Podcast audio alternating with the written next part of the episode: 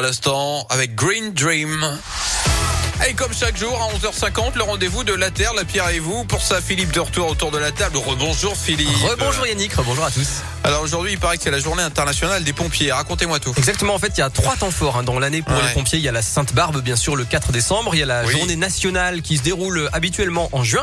Et puis la journée internationale qui se tient aujourd'hui, le 4 mai.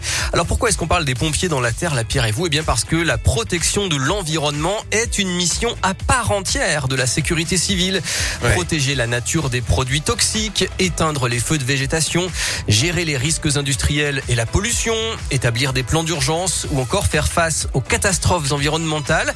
Tout cela fait partie du quotidien des sapeurs-pompiers, en plus bien sûr du secours d'urgence à la population et des accidents de la circulation. Alors sans oublier aussi la protection de la faune, un des exemples les plus connus. Ah oui. C'est le sauvetage spectaculaire de 150 dauphins piégés dans une zone asséchée. C'était il y a une vingtaine d'années déjà dans les côtes d'Armor. Alors aujourd'hui, eh bien, ça va même encore plus loin puisque l'institution elle-même prend le virage écolo dans son fonctionnement.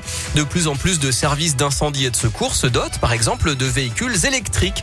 Dans la région, c'est le cas notamment de la Loire, comme nous l'explique Marianne Darfeuil. C'est la présidente du conseil d'administration du SDIS 42. On rentre dans une logique aussi euh, sociétale, hein, euh, je dirais, à l'économie d'énergie. Donc voilà, la volonté du SDIS, c'est aussi d'être en phase avec l'environnement. hein. et euh, donc, on essaye d'investir chaque année dans des véhicules électriques. Il y a véhicules électriques euh, pour les sorties opérationnelles et véhicules électriques pour notre personnel administratif et technique. Surtout que nous, le département, enfin, est assez long. Il est tout en longueur.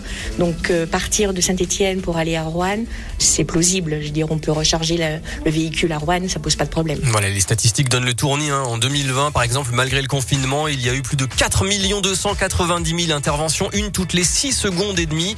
Près de 4 millions de victimes ont été prises en charge. Ouais. Alors un grand bravo et merci aux 250 000 pompiers de France.